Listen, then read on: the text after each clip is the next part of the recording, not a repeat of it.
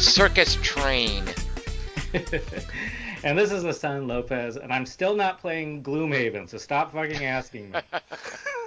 and this is Mike Pullman, and I am not playing Seafall.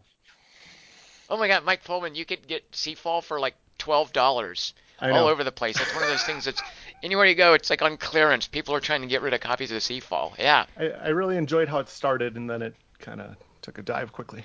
and I think that's why it's on sale for twelve dollars everywhere. Yeah. yep. Uh, Mike, so I want to. You pointed out before you started recording, it's been over a year. Uh, how has Gaming Goat in? Uh, it's Littleton, Colorado, right? Yes. Mm-hmm. How are you, as a guy who runs a gaming retail store? Uh, what's going on? So uh, when COVID first hit in force uh, almost a year ago, uh, we were shut down for about two and a half months, March, April, and part of May, uh, when they were doing all the lockdowns here. And we've been open since. Uh, we're not allowing any in-store gaming, um, so it's just for retail. I set up an online site so people can do an order online and pick up at the curb. Um, it's hurt business, but we're doing okay. Um, people right. still like buying games, so people still buy Magic cards.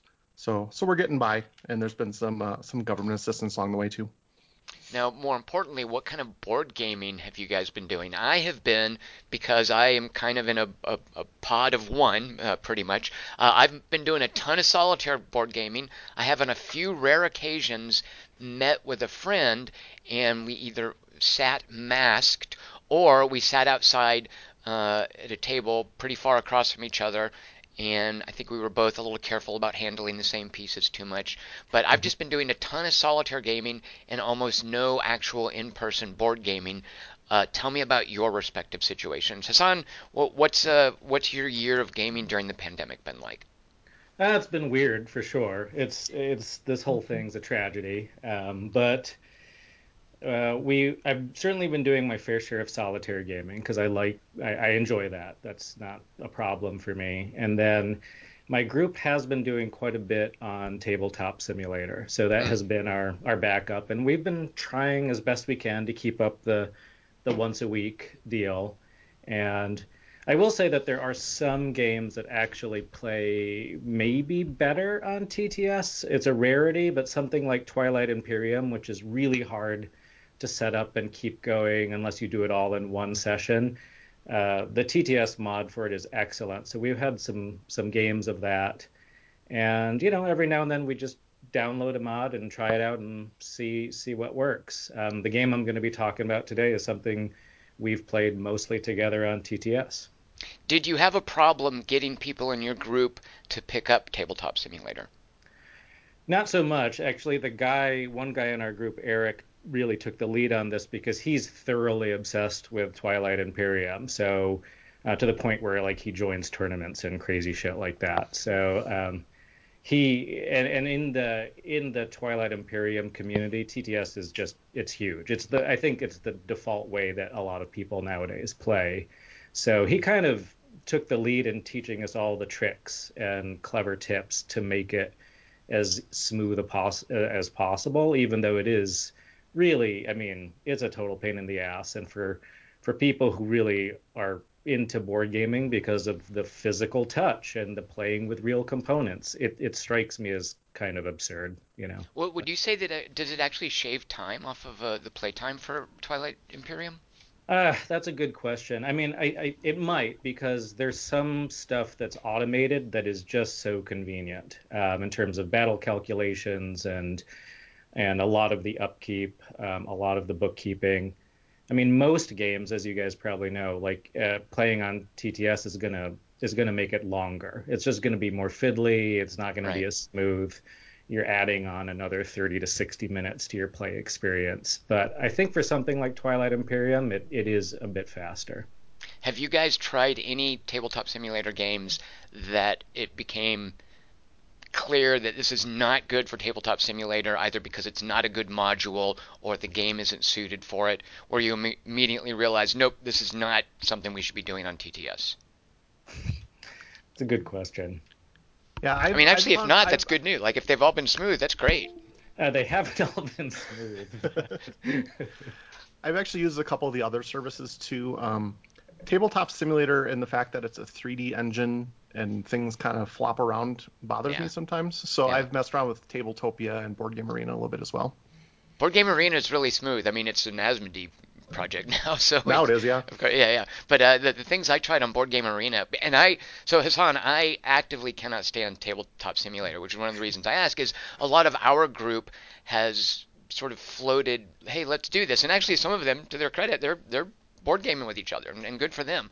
But I just it just kills me fiddling with that 3D stuff and the mm-hmm. interface. And but I as as a real stick in the mud in terms of these digital conversions using something like TTS, uh, I was really pleased with the couple of games I tried on Board Game Arena. Mm-hmm. Yeah. Yeah. Uh, so, Mike, what has your uh, in-person or, or I should say, multiplayer board gaming been like in the last year? Yeah, so like you guys, I've done, I've been doing some fair amount of solitaire as well. Um, but my wife's an avid gamer, so we play at least two player games fairly often. Mm-hmm. Uh, and then I've been playing with friends and family um, on some online services. We've been using, we've been playing Terraforming Mars, uh, both on iPads and Steam and stuff, since that's crossplay, and everyone likes that. And that's kind of a, a slow enough game you can be watching a movie when you're playing. But sometimes we'll have like a Zoom call up and we're talking during it too. Um, but otherwise, a little bit of uh, TTS, and then I've actually been doing more role playing than board gaming in the past year because we just hop on Discord for that every couple weeks. Right, right, yeah. Mm-hmm. All right. Well, uh, as for the specific games that we're going to uh, talk about today, uh, I would actually kind of like you to start, Mike, because your uh, your game is the one I know the least about and I'm most curious uh, okay. about. So uh, tell us what what have you been playing that you're going to talk about today? So I'm going to talk about Forgotten Waters, which is a uh, newer Crossroads game from Plaid Hat. So this is in the same series as things like uh, Dead of Winter and uh, whatever that one about stuffed animals, stuffed tables. Oh no, well that's an adventure book series. Oh right, um, but this is actually also is a book too, so it's kind of a hybrid. Ah. So um, uh, unlike uh, so Dead of Winter used the Crossroads concept as there's a deck of cards for essentially random story events and uh, Forgotten Waters took that and changed it into a website you use. It's a totally uh, free website. You don't have to download an app, uh, but all of the story elements are voice acted, which is pretty cool. And um, one of the main problems I had with Dead of Winter is you'd be presented a choice, and then you know an inch down is the results of the choice. I think it was upside down, so it was it was kind of easy to spoil. Whereas using a website, you have no idea before you make a, a decision. Um, but what, really I, what cool, I like about that, yeah. Mike, I want to say is when when I look at that kind of layout on a story-based game where you've got the text and then the result at the bottom, mm-hmm. I'm never entirely sure if the designer, unless it's spelled out, if the designer wants me to take into account the gameplay result or if I'm just supposed to narratively go with the flow. Because right. I, I, I, think when you blind des- choice or, or do right. you Mm-hmm. Exactly. It should be one or the other when you're actually making your game.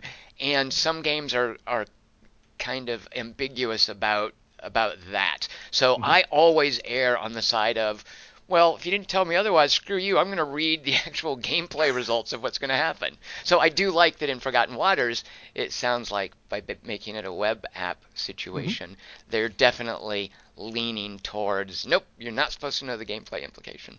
Mm-hmm. So the, the the cool thing about this game is they made an entire site so you can play uh, remotely and it's free for everyone to use. Everyone just joins the website. They all hear the same narration. You hand out the different roles of the game, which I'll get into, and it's uh, other than having the text from the actual components in front of you, uh, it's you don't even need to have the game. So essentially, one person in the group needs to have the game to read some things occasionally. Oh. So works really well. Um, it is a pirate themed game. So the players uh, cooperatively, cooperatively play a, a uh, pirate crew and there's uh, seven different roles. And if you have less than seven players, you can just divvy up. Some person has two or three or whatever.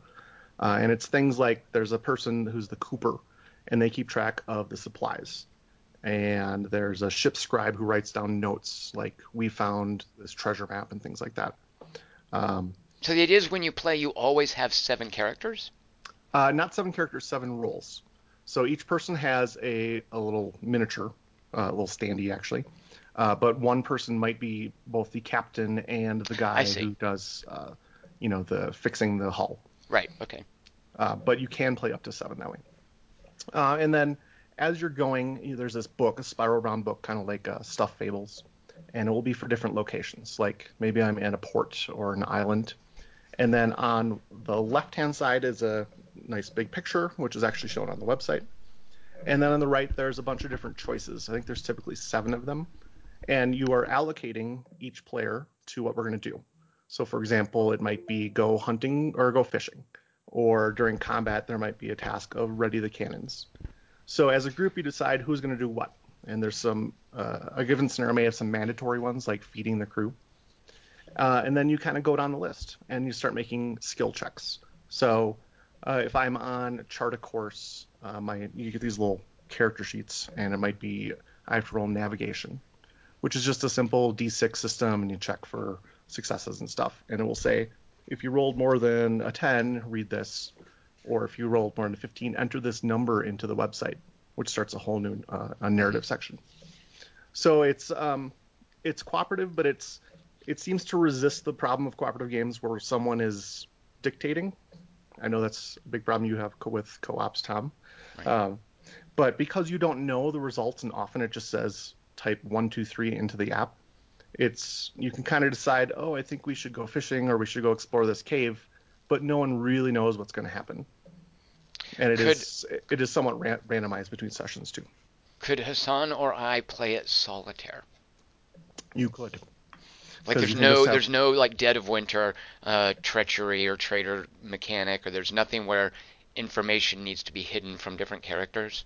Nope, not at all. Uh, there's there there on typically when you're out at sea, there's a mandatory task of feeding your crew, and they have a, a way essentially a band aid. So if you're playing by yourself, you don't have to pick that every time. So they just have your food kind of food count go down automatically each uh, each turn and and kind of like the other adventure book series, I imagine it's a it's a series of linked scenarios, a kind of a mm-hmm. flow chart through a plot or something.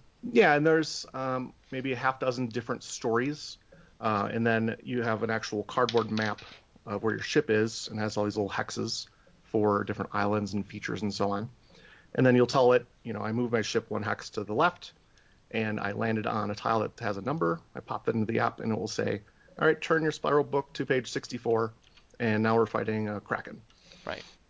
So uh, it's uh, how far have you gotten into that that uh, story? Like, do you have a sense for the overarching narrative yet, or are you still in the early stages? So there's different episodes. They're all kind of individual. Um, they're all in the same same recurring characters, same universe. Uh, we've done two to completion, um, and then they all the ones we've done have a halfway point where you can say, do you guys want to keep playing? And otherwise, you write down a couple things and which tiles you've removed from the game and such and uh, you can pick it up later. So I've done, like I said, I think two of them to completion. Um, it's very funny. They name all of the islands after cheeses, and it's very tongue-in-cheek, piratey humor. Uh, and the voice acting is is really quite good. And it's like I said, it's fully voice acted, even for little things like you know you are under attack, and that's all it says. But they have voices for the works. Right. Uh, Hassan, have you tried any of Plaid Hat's adventure book or Crossroads games? Just the zombie one. Dead, uh, Dead of Winter. Dead of Winter. Right? Yeah, yeah, and I quite like it. We haven't played it as a group for at least a couple of years, but I do like that one. Mm-hmm. Uh, Mike, I mean this this sounds very much like you know an, a, a, light RPG almost, you yes. know, without mm-hmm. needing a game master. Is that kind of the feel of it? It is, and you get these. Um, one of the cool parts I haven't talked about yet is you get a character sheet, and um, each one kind of has a story. So there's I think a dozen of these. Like there's um, there's one called like the skeletal pirate, and there's one that's the you know the the cook pirate and things like that. So you get these sheets and you can print them from their website for remote players, and you do a little mad libs on it, like you know give me a noun and an adjective that creates a story that you read at the beginning to everyone, and it might involve other characters.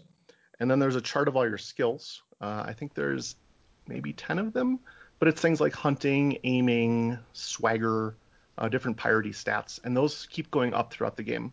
So as you exercise them, let's say I go hunting, my hunting typically will go, will go up by a notch before I roll to see if I succeeded. And then along those paths of the skills are these little stars. And then uh, for each character, there's a picture of a star constellation, if you want to think of something like Skyrim. And branching out from there, every time you get a star, you fill in a circle and as you hit certain points of this constellation, events happen. And your goal is actually to fully fill it in by the end of the adventure. That means you became the best pirate you could, essentially. And different events happen. You might get treasures. Uh, there's uh, treasures would uh, be cards you get that modify stats or one uses. So it's it's very cool. Um, it's I would not call it a legacy game, but it's close because during an adventure things are persistent. But then when you start a new adventure, it all starts over from scratch. But you hmm. keep your character progression though, right? Like, isn't that the persistence? Uh, just for the adventure. Every time you start a new adventure, you ah. start from scratch. Mm-hmm. Okay. Now, is this... how is the rules clarity? And I ask because uh, I know this isn't technically part of the adventure book series. That's uh, there's a whole slew of folks over there at Plaid Hat who do the actual design work. In the adventure series, uh, book series is by a fellow named Jerry Hawthorne. And mm-hmm. I feel that over his successive games, there was the Stuffed Fables, then Comanauts, uh, mm-hmm. and then one called Aftermath. Um, they all, I think, had problems with murky rules where it wasn't clear how newly introduced elements and different types of uh, campaign progression would interact with each other. Mm-hmm. Um, however, Forgotten Waters is not uh, Jerry Hawthorne. It's Jonathan Gilmour who did Dead of Winter, and it's a guy named J. Arthur Ellis who did a game that I just posted a review of called Raxxon, which I don't think did very well for Plaid Hat, but I think has some really solid design ideas. So. Mm-hmm. Whereas I was skeptical of the adventure book series because of the previous games, I really like the two guys whose names are on Forgotten Waters, and mm-hmm. I'm hoping that that's not an issue here. Are the rules pretty clear? Yeah, I haven't had any rules problems. Uh, the app really helps it because if you enter a number when you're not supposed to, it'll say, "Are you sure you're right? You should have done, you know, the end of turn sequence first and things like that." And it kind of helps you keep on track. Uh, and then it's very much guided. You know, turn. There's these little dials that track, let's say, the hit points of a, a, a enemy ship I'm fighting. It'll say, "Turn this to six," and then at the end of the turn, is this at zero? No. Okay, we start another round of combat. So it's it's asking you questions fairly frequently, especially between turns, to make sure it knows the state of the game to match what you are doing in with real pieces. I, I can't tell. How do you feel about the uh, the use of the the website app with this with this game? Does that does that bother you, or does it sound okay? I'm not I entirely sure. Yeah, like I that. Oh, I'm sorry. I didn't know if you were asking me. Go ahead. Go ahead. Uh, I was asking both of you. Yeah. What do you guys think? Because I normally I, I, hate app-driven stuff. Like I right. that just makes my skin crawl. But this sounds like it was kind of um, the, in a way the basis for the game. And I can't tell if I'm turned off or if I think it's really cute that there's this element of Big Brother watching you and making sure you're getting the rules right. Yeah, I feel like the you know for a piratey adventure, the the voice acting especially helps you kind of really get into it. Right. And you know, as you're just sitting there idle doing your turns, you're hearing sounds of the sea, or mm-hmm. it knows what page you're supposed to be on in the book, so it'll have background noise appropriate to what you're currently doing. And just that little bit of ambiance, I think, really is is pretty immersive for the, as you said, it's on kind of the light RPG experience. That's pretty cool. All right, Forgotten Waters, good. Okay. Mm-hmm. Uh, okay, I want to tell you guys now about the game that I'm playing because uh, it, it's it's entirely solitaire, and it's part of a genre that I find more of a mechanic, I guess, that I find fascinating because it's uniquely suited to solitaire, and that's roll and write. Roll and write games, uh, at least the ones that I've played, are kind of notorious for not having a ton of player interaction or for what they do, it's like one conspicuous element uh, of it. Um, and this game that I'm going to talk about now, it, it models pinball as roll and write, and there is nothing, zilch, nada, there is no player interaction whatsoever other than comparing your scores at the end of the game. The game can even go on like I can finish my three balls on a pinball table, and I have to sit there and twiddle my thumbs and wait for you guys to finish if we're playing multiplayer because you might be going longer. Um, so it it it right away gets at the fact that roll and write has no has an issue with player interaction by just completely shrugging and saying there's no player interaction here, which is kind of awkward because it ships with four tables, and mm-hmm. each table is a board that you roll and write on, and because it's supposedly four player, you've got four copies of this table, and you're only ever going to need one unless you're playing it as a multiplayer game. So I've got a ton of extra cardboard in this little box right here that I will never need. Um, seems like a, a bit of a, a, a waste. But uh, that said, the single copy of each table that I do need, that I do use, uh, I really do like because I, am fascinated with pinball. I love pinball. Uh, I sort of grew up with it a little bit. Uh, Mike, I think you're probably into it harder core than I am, but uh, mm-hmm. actual pinball, I did a little bit as a kid, but I love video game pinball. And watching board game videos, I came upon someone once who I forgot what he was streaming, but he was he he was live streaming board games, and then he live streamed a pinball game, and he titled it something about how pinball and board games are similar. And I was hmm. like, oh, yes, this is cool. I want to hear someone articulate this. And then he proceeded to just play the pinball table and explain the rules of the table and never touched on the point of how it's like a board game. um, but I did, I, I find that extremely provocative in that they are both themed rule sets on a board and you look at the board and you navigate the rules and you create a score. I mean, that's a very reductionist description of a board game and a pinball machine, but they definitely have that in common. Is we've got these stylized mechanics.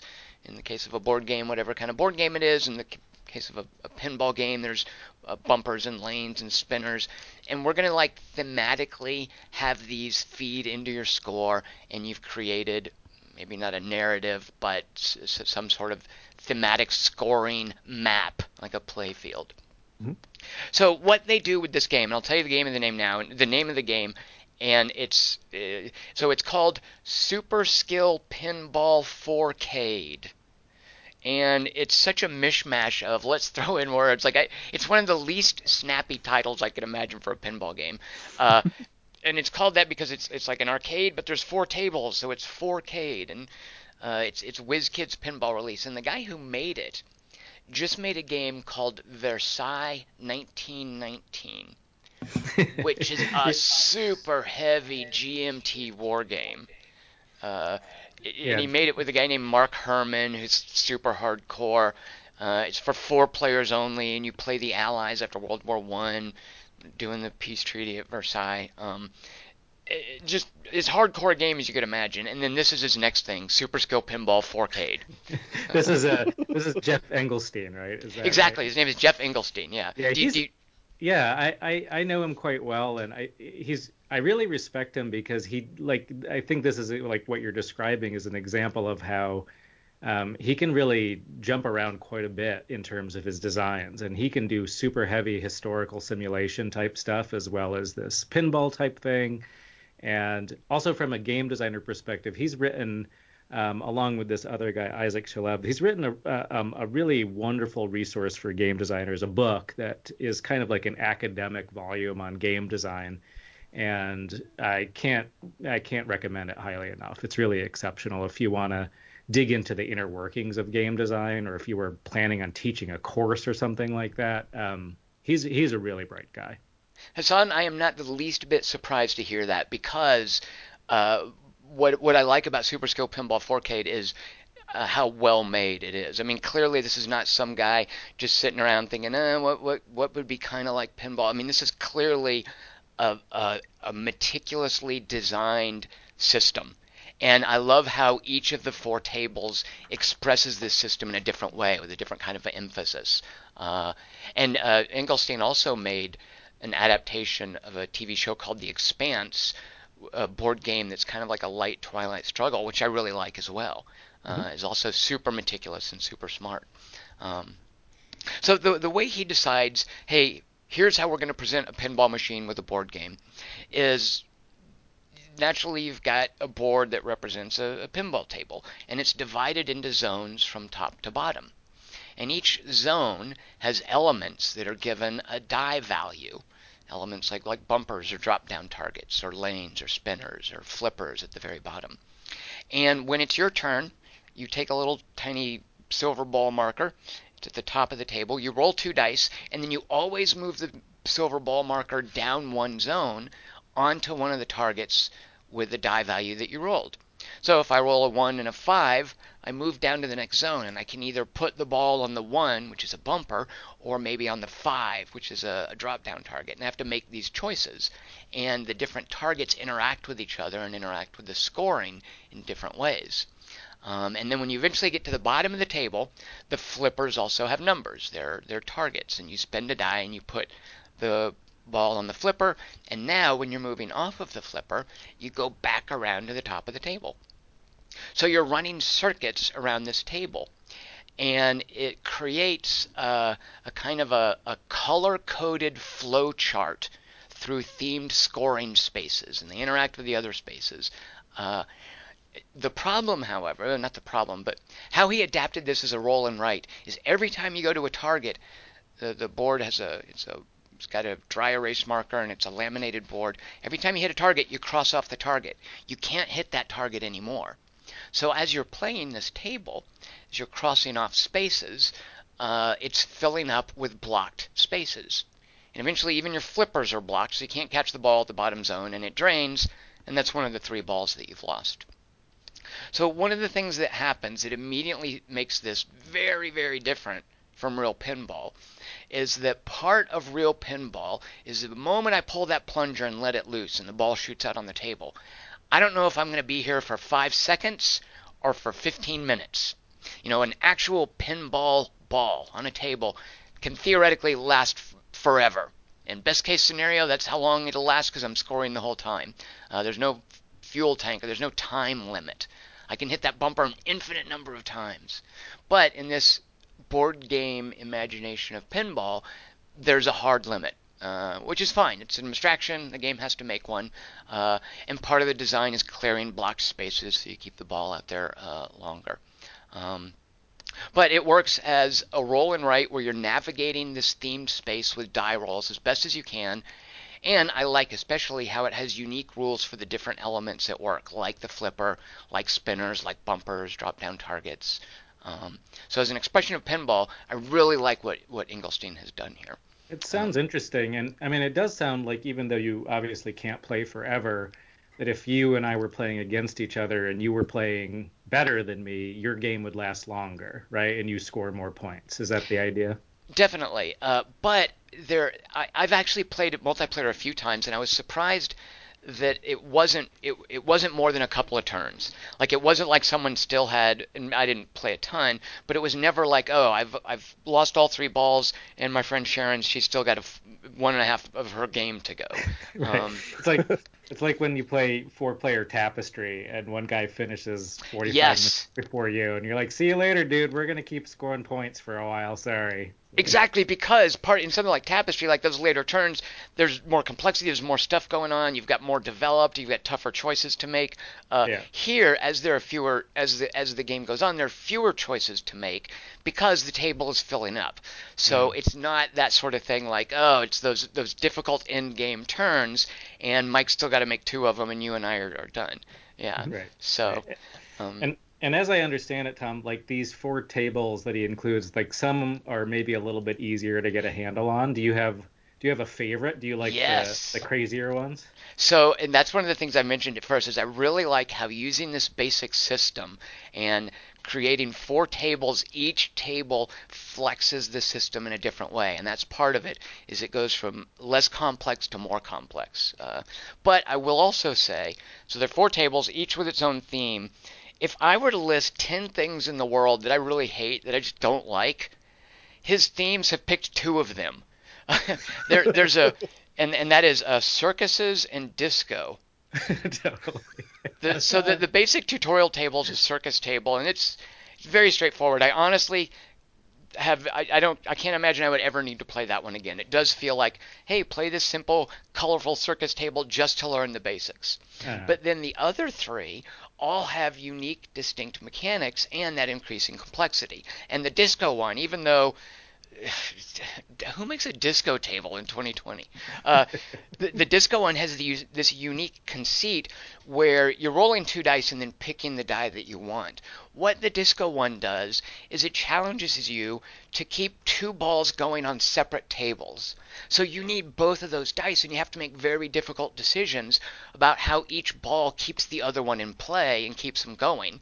And it's almost like juggling in a, in a way. Mm-hmm. Um, and that's unique to this this derpy uh, disco table. I will say also the artwork uh, in these games, in all of them, regardless of the theming, and I mean this with the utmost affection, because it does make me think of those pinball games I used to play in a 7-Eleven, waiting at the bus stop to go to school when I was in sixth grade. Uh, but the artwork is really kind of derpy. and I don't. and again, I say that affectionately. So. Um, so the the uh, the other table there's a cyberpunk table which has a really cool push your luck mini game where you kind of bank the ball for a while and you play a completely separate game with the two dice which has a lot of risk reward that represents hacking something. Um, and the craziest table and I love this one is I mean it'd be worth the price of admission if it was just this table. There's a, a fantasy themed table called Dragon Slayer and it has this concept of um, building up either points or a hoard, uh, like a treasure hoard. And the hoard uh, represents like a jackpot. So a lot of the targets you decide, do I want this to apply to my score or to the hoard? And the whole point of the hoard is that as you're playing, you're building up this jackpot and you have to kill a dragon to actually score it. Um, and so that's where the big points are. And, and, it has a magic system too. As you level up, it introduces new rules that kind of subvert elements of the table. Um, for instance, normally you have to kill the dragon if you want the hoard bonus. But if you research the invisibility spell, you can just walk in and score the hoard once for free. And that's mm. like a really cool thematic expression of slaying a dragon and, and, taking his treasure. Even though it's just a matter of doing of earning this spell and then triggering it and getting points, I like the thematic expression of that. Uh, and this is the only table also, just like that dual table element with the disco table. This is the only table that lets you manage that um, time limit. That lets you kind of, it's got a ball save on it uh, that represents, I think it's even a, a resurrection spell, uh, but it lets you do an end run around the dynamic of your flipper, flippers filling up and never being able to, to catch the ball. It, it's the table that most breaks the rules that he's introduced, and I really like that about Dragon Slayer. So. So Tom, I actually picked this game up last year because I'm a pinball nut, but I have not ah. played it yet. So. Well, have fun play you know the circus table don't don't draw too many inferences from the circus table that's just to get you started uh, you're not really playing super skill pinball 4k until you're at least doing the the cyberpunk table yeah yeah and, and me i pick up a lot of of uh, Rollrights because uh, my wife enjoys them so I uh, yeah, like I Rollrights. I'm kind of. What are you guys' stances on uh, providing? So a lot of Rollrights just come with a big old huge sheet of paper, Mm-hmm. How do you feel about having to actually use those sheets of paper? I, I have enough different games that I never go through them all, but I always it's always on my mind. What if I run out? Right. But I like I like using the real paper because you know I played something recently called uh, Trails of Tucana, right, and it has a whole little map, and there's I don't know a hundred of them. I'm gonna run out eventually, and I don't know what I'm gonna do then. so Mike, can I make a prediction? Yes. You were never going to run out. If there's 100 cheats in there, you're not going to play that game 100 times. You're safe. But I'm the same way. I still think about the possible issue in the future, even though I know I'll never realistically hit it. Yeah. yeah. Right. I have a, a good friend who is even if there's like a scoring sheet in a game, she mm-hmm. will not touch it. She'll make a copy and she'll laminate the copy, use a dry erase marker. She will never deplete a pad of paper that comes with the game, no matter what. Uh, it's yeah. It's so. like those uh, whenever there's a legacy game that comes out, like Pandemic Legacy. There's always a big post on Board Game Geek on how to preserve your copy. well, these days too, like I, who doesn't have either a, a, printer and there's a PDF online somewhere. Like these days, it's one of the last things you really need to worry about with a board game is running out of those sheets. But I'm the same way. I mean, I totally get it. Like I, mm-hmm. I I'm thinking about what about that 101th time that I might want to play the game. I'm gonna be kicking myself. Yeah. Although I wish more games did what uh, the pinball game do, does with uh, just some laminated sheets you can erase. Yeah. You know, what's almost every roll and write could work that way instead of having a pad of paper. Uh, what are you guys' idiosyncrasies or your etiquette or uh, tell me about your approach to die rolling. Do you guys ever use like lucky dice instead of the dice included with a game? I, I don't because I have bad luck with any set of dice. It doesn't matter.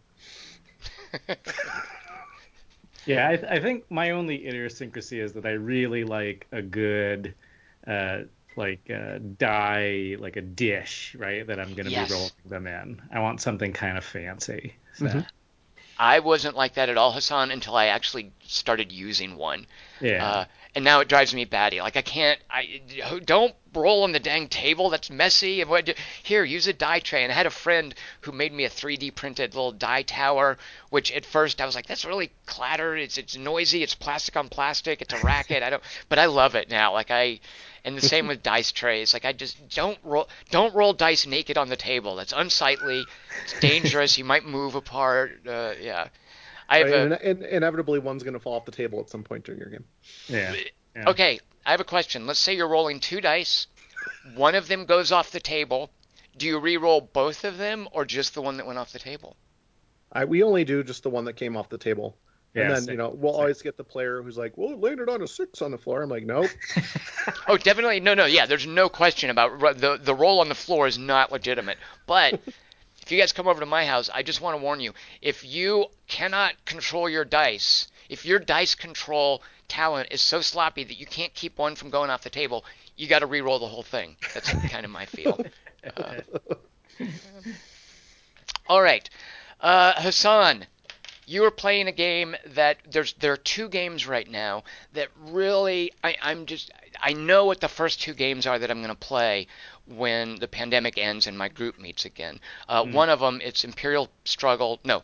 Imper- yeah, Imperial Struggle, the GMT game that's the Twilight Struggle follow-up, but that's only two players. Mhm. If I the next time I get together in a group with three players, I know exactly what we're going to play, and it's the game you're about to tell us about. Go. Great. Yeah, I, I, actually feel similarly. I can't wait to play this one in person. Yeah, so I'm going to chat about Dune Imperium, which, um, I'll, spoilers, I really, I quite love it. I think it's great. I mean, I think I was predisposed to, to love this game for a couple reasons. You know, one is that it's it's set in the Dune universe, which I have, you know, extreme fondness for. So, um, you know, one one kind of I guess semi tragedy with this game is that it was supposed to come out at the same time as the Dune movie by Denis Villeneuve, um, which has been delayed. So when you're playing this, you'll see all these cool art assets of actors and actresses that you'll recognize and feel sad that you haven't yet seen the movie. um, But to be But- fair, too, they're not just straight up photographs. Like I like that they have an artistic tweak to them. Yeah. Agree. Yeah, you can tell that it's you know Oscar Isaac, but it's it's an artistic rendition. You know, um, no, I, I really like how they've done it, and and and and really the from mechanical standpoint, I was predisposed to love this because I love hybrid deck builders. I really, I think I've said this you know before on the podcast probably a couple times that straight deck building is kind of dull and tedious, but if if someone combines deck building with a map or some interesting other set of mechanics that allow you to interact with a larger game space, then I'm kind of all on board. And Yeah. I think a lot of uh, several of the guys in my game group feel similarly. Like we we like deck builders, but really only if it's mixed with something cool. Um, and this game definitely does that. It's the Paul Dennen is the guy who designed it, and he's the same guy who designed Clank. Um, and you can kind of see, I guess, some common DNA there in the sense of, you know, Clank being a deck builder mixed with uh, dungeon exploration, right? Has, Um, has there been another crossover between deck building and worker placement though? Like, is this unprecedented? Well, this this year, um, there's the the Arnak game. What is it? The Lost Ruins of Lo- Arnak. Is that right? Ah, Uh-huh. I have Um, that game. I'll probably talk about it on a future episode. And, that and that's one- worker placement, right? Yeah, that Yes. that also looks lovely. I mean, I'm I'm definitely predisposed to like that one too. I think so. Um, but yeah, like as you were saying, Tom, like there's there's kind of uh, there's there's these two mechanics that they're that he's mixing together in this game: worker placement and deck building. And at first glance, that sounds kind of absurd, but it works extraordinarily well. Um, in like a traditional deck builder, you start with a deck of ten cards, and you draw five into your hand, and you're going to use those five cards as best you can to do some cool shit um, in the game. And then over time, you'll buy newer, better cards to do even even cooler shit, I guess, right? So that that's that is definitely part of the game. But um, the trick is that I, I would argue a bigger part of the game is the worker placement. But you can't just place your workers anywhere on this board to gain the resources or to gain influence with the various factions that are at play in the game um, you have to use one of your cards from your hand to play a worker to a specific region of the board. So, um, and in doing so, when you use a card to place a worker to a specific location, you no longer will be able to use that card to purchase uh, new cards for your deck. So already there's like a big decision um, that you have to confront when you're looking at your hand of cards is, oh, which of these am I going to use for the worker placement portion of my turn and which of these am I going to save for the purchasing of new cards. And that that already is a really I think juicy fun decision in this game. And and he gets a lot of mileage with the card theming too in terms of how each card is basically dual use. It does yeah. one thing when you place a worker, but it does another thing if you save it instead of using it to place a worker. Uh, and over the course of your turn, at least when you're playing multiplayer, depending on what other players do, and maybe they take a space from you, or maybe you've been paying attention to what cards they might have in their deck, that decision can evolve as well.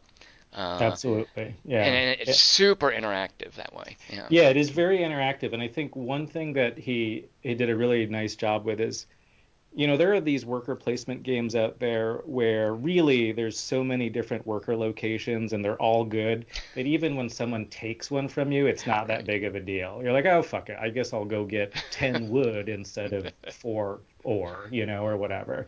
And so it's like a slight thorn in your side. But in Dune, the the the some worker spots are legitimately just better than others. So you're definitely having to think carefully about where you go first. And when someone takes something away from you that you really wanted, it's quite painful actually. Um, and then I would say the same is actually true of the card buying display. Is like some are just better than others. So you actually have to think carefully about when you decide to sort of end your turn and go to buy cards because you don't want people grabbing ones that you've got an eye on. Um, and so I think that that's uh, additional tough decision making that he's baked into this design. It's not just, hey, which cards am I going to use, which locations am I going to go to, but especially when you're playing with four players, oh, it's just it's a it's really brutal. Um, and it's got a, a, a really like almost not Agricola like in that you have to feed a family, but it's not a game like it's got a really tight, ruthlessly honed economy based on water, spice, and uh, money. Like you That's need right. the water yeah. to get the spice, and you need to sell the spice to get the money, and you need the money to. I, I, what does money do? I forget, but but there are very few resources, and you never have enough of any one resource. I like how tight the economy is. Agreed. Agreed. Yeah, the other thing I wanted to emphasize about this game is that it's just complex enough. You know, um, I was just watching somebody. I, I, I, watched some content creator doing a playthrough of of a new Uwe Rosenberg game, and I was both sort of you know astonished at his genius and also just completely like I usually am turned off by his design because it's just like juggling 50 different resources to do a billion different things and and and then you know in terms of like how you earn points in a lot of his games it's like well you can do anything really. Right. you like whatever you do you're going to get points. And then in the end look our scores are really close. It's just i just see that as artificial nonsense. Um, mm-hmm. this game it's first of all it's a race to 10 points. Um, and i think the the inclusion of that race mechanic not like hey, at the end of the game, we're going to go through our decks and count up all of our points like a lot of deck builders do. Like, there's none of that. None of your cards, really, except with one exception, are worth points. And since it's only 10 points and the first player to get there wins, it's like there's this great tension. Um, Yeah. And every one of those points, you're just clawing for it. And it, it's also very clear to you from the beginning of the game what exactly you need to do to get victory points. You know all the places where victory points lie. They're on the influence tracks, they're from winning battles, they're from buying the, the Spice Must Flow card. That's basically it, right? And you you know exactly what you need to do to get those points. Everybody does. And so that means that rather than having to kind of wrap your head around 20 different pathways to points, you're just focusing on those three things and it lets you really focus on your strategy more than anything else. Um, do you? Uh, d- d- uh, it's also, if I'm not mistaken, it's a game where you can lose points, right? Like it, Yeah. there, there are points that you fight Yeah. over that can trade hands, and I love that in a low-scoring game. Yeah, yeah, yeah, yeah. In our last game that we played, this is this was kind of fun for us to discover. Is there's a combat mechanic in the game that I won't go into in great detail. All I'll say is that I think it's done very well. It's not overly complicated. It's very tense. It's very interesting. But um, you know, after our first couple times playing, we were kind of thinking, oh, you know, if you're going to win this game, you you pretty much have to win at least a few of these combats, especially the ones that are later in the game, because those ones can be worth like two victory points, which is that's huge, right? And then the last time we played, Dave, our son of a bitch, he he basically won the game without ever winning a meaningful combat, and he did it by really creating a deck that could efficiently climb these four influence tracks. There's basically these four factions out there, right? The Emperor, the Bene Gesserits, the Spacing Guild, and the Fremen. And you can play cards to increase your influence with those four factions. And there's eight juicy victory points out just on those tracks. Nothing to do with combat. But to get all eight, it just seems impossible. And yet he did it. Like he was able to do it. Yeah, he was able to get, I think, all eight of those. And um, and there were several times during the game where he would like bypass somebody, steal the point away from them, get the point for himself, and it was just oh, was just like a kick in the nuts. It was great. It was it's a really I, I for a game that's in a sense kind of um, it's it's not it's not like super super deep. It still creates some really juicy moments uh, during the course of the game that are very satisfying. One of the things Hassan I really like about those faction spaces, uh, because and it's it's where Paul Dennen is really tied in that deck builder, is you kind of have to advertise if you're going all in with a particular faction, because everybody starts with one multi-use card that you use on any faction, but that's only one out of your 10 cards. So as you're buying cards, you can kind of see what factions someone might be interested in. And Yeah. if that's something you're good at tracking, which I'm not generally, but if that's something you're good at tracking, I imagine it would make it really easy to see, oh, okay, nobody's really uh, buddying up with the Fremen, so that's now wide open for me. Sort Right. of jockeying for position and having to advertise what you're going to do before you do it. Yeah. Yeah, yeah. No, agree. I th- I love the I love the influence tracks. I think that he's done some nice theme mechanic integration on those tracks that's really quite brilliant. You know, the the Bene Gesserit have this gene manipulation space that basically lets you cull your deck and Yeah. hone it so that it's tighter, which is really clever. Um, the Fremen space is you really kind of, in a sense, need to go up on that track if you're going to play with water and spice. So that typically is um, an influence zone where all of the players are going to be at least doing a little bit of maneuvering on there, which makes it really intense and very thematic because Yeah. the Fremen are like you. If you're going to control Arrakis, you got to deal with the Fremen. Um, yeah, it's for a game again that's obviously abstracting a lot of stuff. It is surprisingly, I think, successfully thematic. Um, certainly, and I know other people would argue with us. I would much, much rather play this than the other stupid Dune game. But Oh, you know, good lord! I mean, you could play four rounds of this, all of them more exciting than the last, in the time it would take to play the, that other game once. Yeah, yeah, uh, yeah. The theming is really like it, it's just it's kind of a, a masterclass in terms of here's a simple rule set, and now here's this fictional universe that we all know, and now watch me express it using the Yeah. simple rule set. Like just the distinction between the cities and the desert spaces on Arrakis. Like Yeah. that's that's brilliant. That's just a brilliant, simple little distinction, but it has all these gameplay ramifications for how it ties into the other systems. I love that about it. Yeah. Um, yeah. Yeah. Hassan, can you guess what I hate about Dune Imperium? Let me think. The cubes? Do you hate the cubes? No, what's wrong with the cubes? Why would someone hate cubes? I mean, I know that they're the cubes represent, you know, your your units, military units, and of course they're already selling pre-selling this huge upgrade kit that costs as much of the game—that is a huge bundle of miniatures that you can add. And oh, and yes, lord. we're definitely getting them. So Well, I was going to say it is the kind of game that I mean, I feel like it's a game that's good enough and that people care strongly enough about the theme, and I Yeah. could certainly understand that that I could see someone dropping, you know, 100 bucks on some awesome collector's edition of it with a bunch of gewgaws. Yeah, sure. Absolutely. Sure. Yeah. No, No, this, I- is, yeah, this this was a case where, you know, I, I bought the game. I was hoping I'd like it. We all really like it. We're definitely going to keep playing it. And then, and I was like, oh yeah, of course I'm going to drop another, you know, 50, 60 bucks to get the deluxeified version. Yes, I mean, I have a few of those games in my collection that I invest a lot in because I love them so much, and I Right. have no problem with that. Right, right. No, the so the the thing that I hate about Dune Imperium, and the reason I bought, well, not the reason I bought it. Uh, well, yeah, the the reason that I bought it during the pandemic is I know that Paul Dennen had made, uh, he wanted it to be playable solitaire. Mm. Um, so what it does is it's got an automa de- automa deck, whatever. It's got an AI deck of cards that you flip up, and because this is at least you, you need you basically need three or four people to play Dune. It doesn't support five players. Uh, you could play with two players, but then you need a bot for a third player.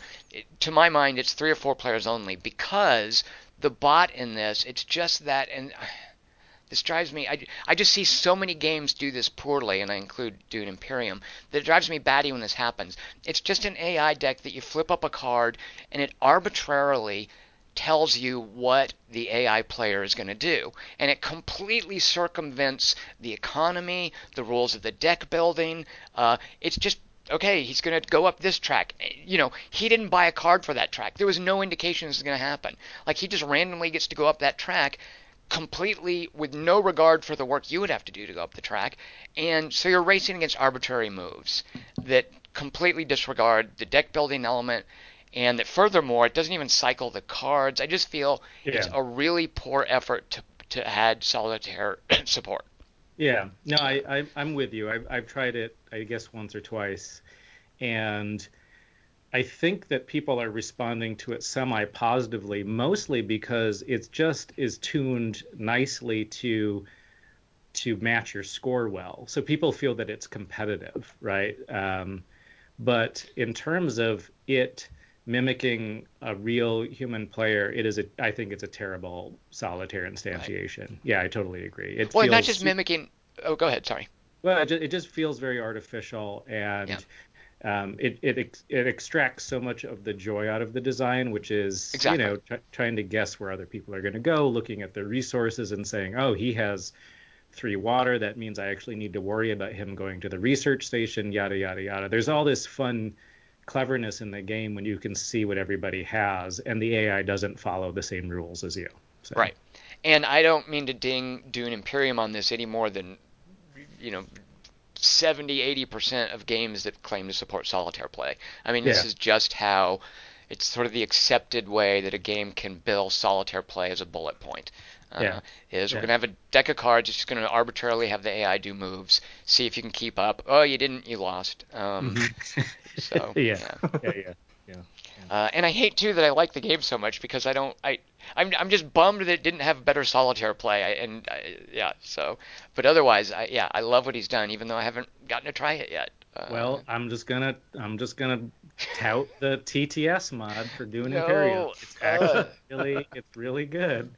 Uh, it's actually so good that our group because every time we play it, it's got new improvements, new automated features. Like now, it's gotten to the point where you you place your worker on a spot and it automatically like gives you what you went to get and it takes away what you need to pay and it just it's automated so much. Um, Right. It's gotten to the point where we're worried that Direwolf is going to shut it down, right? Because oh, it's they, not Direwolf themselves. Ah. No, no. I mean, it's just some guy who's put a lot of time and effort into this, and you know that that brings up that whole issue of do publishers like TTS? Does it right. help them sell more copies? Is it do they see it as as as dangerous? Um, you know, I mean, some obviously some companies like Fantasy Flight do not like, whereas some have been very open to the, to TTS mods. So. Aren't there some companies actually putting out their own content? Yeah, know, through Steam Workshop and so some yep. official ones. Mm-hmm. Yep. Yeah, exactly. Yeah. And, but, and TTS yeah. mods have been shut down. Yeah, definitely. Yeah, there oh. have been some that have been so good, especially when the company is gearing up to release their own, for example, Steam game, you know, uh, mm-hmm. and they're like, no, we don't want this on TTS anymore, and you're using our, our assets, right? So nope, you can't use it anymore. Isn't yeah, there a just... really good TTS mod for terraforming Mars? Could be. Yeah, which okay. I, almost isn't necessary because the digital one is actually really good. It doesn't have the expansions, but it uh, does the. That's, yeah, that's well. what I was going to say. Is because they're they're also selling a digital standalone version. You would think they wouldn't want it uh, on Tabletop Simulator, but I, yeah, I don't know. Yeah, different publishers just have, I think, very different attitudes. Some have been extraordinarily friendly towards mm-hmm. TTS and are just like, whatever, whatever you guys do, because right. they just see it as community building and it's going to sell copies in the long run. Um, right. And I, I think I kind of I mean, I'm not a publisher, but that's kind of where I would lie on this. It's like, yeah, please go play the game. You know, spread the word. So. Right. Yeah, and I wonder if um, now that Asmodee bought Board Game Arena, if we're going to see some more takedowns on TTS. Oh, right, Mike. Yeah, that makes sense. Definitely. Mm-hmm. Have they taken stuff off of TTS? Like, wasn't there a really thorough Arkham Horror Adventure card game mod? Does either of you guys know I, about that? I haven't looked at TTS in a while, so I don't know if that's okay. uh, if they've been taking stuff down. Well, I, I, think some of the highest praise I can offer Dune Imperium is that if I were to play a game on Tabletop Simulator, it would be Dune Imperium. so.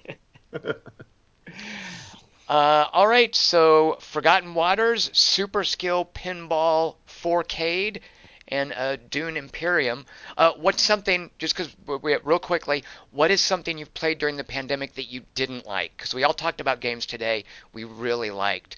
Uh, give me a thumbs down on something. I'm trying to think if I've played anything I didn't really like. Because yeah, why would you if you don't like them? It's not like right. you've got other people pressuring you to play. Tom, what was that game you covered? See, I'm blanking right now. Uh, Falling Skies. Is that? Oh, yeah, yeah, yeah. The uh, alien, the Space Invaders. The aliens are constantly moving down on you. So right. I had literally the exact same experience as you, which is that I was really enjoying it and was like, oh, this is so clever and it's really hurting my brain in some fun ways. And then I got to the finale and I, I literally have, threw it in disgust and I just have not looked at it since. So yeah, okay. I, I've Stand there, so Hassan, I'm gonna, I'm gonna, I'm gonna kick you in the nuts over and over and over. I didn't even play the final thing. I didn't. I was just, I looked at the rules for it. I'm like, no, I'm not gonna do that. Sorry. Yeah, yeah, yeah and, and I picked that up, and I've only done the training so far, so I haven't gotten to that phase. And I, I liked the base, the rules. It seems really cool so far. It's super clever. It's a really cool design. I want to love it, and yet that that final piece really kind of bothered me. I, again, I think Tom really put it very eloquently in his piece about that game. So it is kind of like a really cool video game that just has a, a horrible boss yes. battle at the very end. Yeah. It's like, why would you do that to this really cool game that you made? Yeah. So, all right. All right. Well, uh, we will be back in a few weeks to talk more about uh, other games that we're playing. But uh, in the meantime, we're happy to be back here, and we look forward to talking to you guys more uh, in the future. So thanks for listening, and we will see you next time. I am Tom Chick. I have been here with Mike Pullman and Hassan Lopez. Cheers, everyone.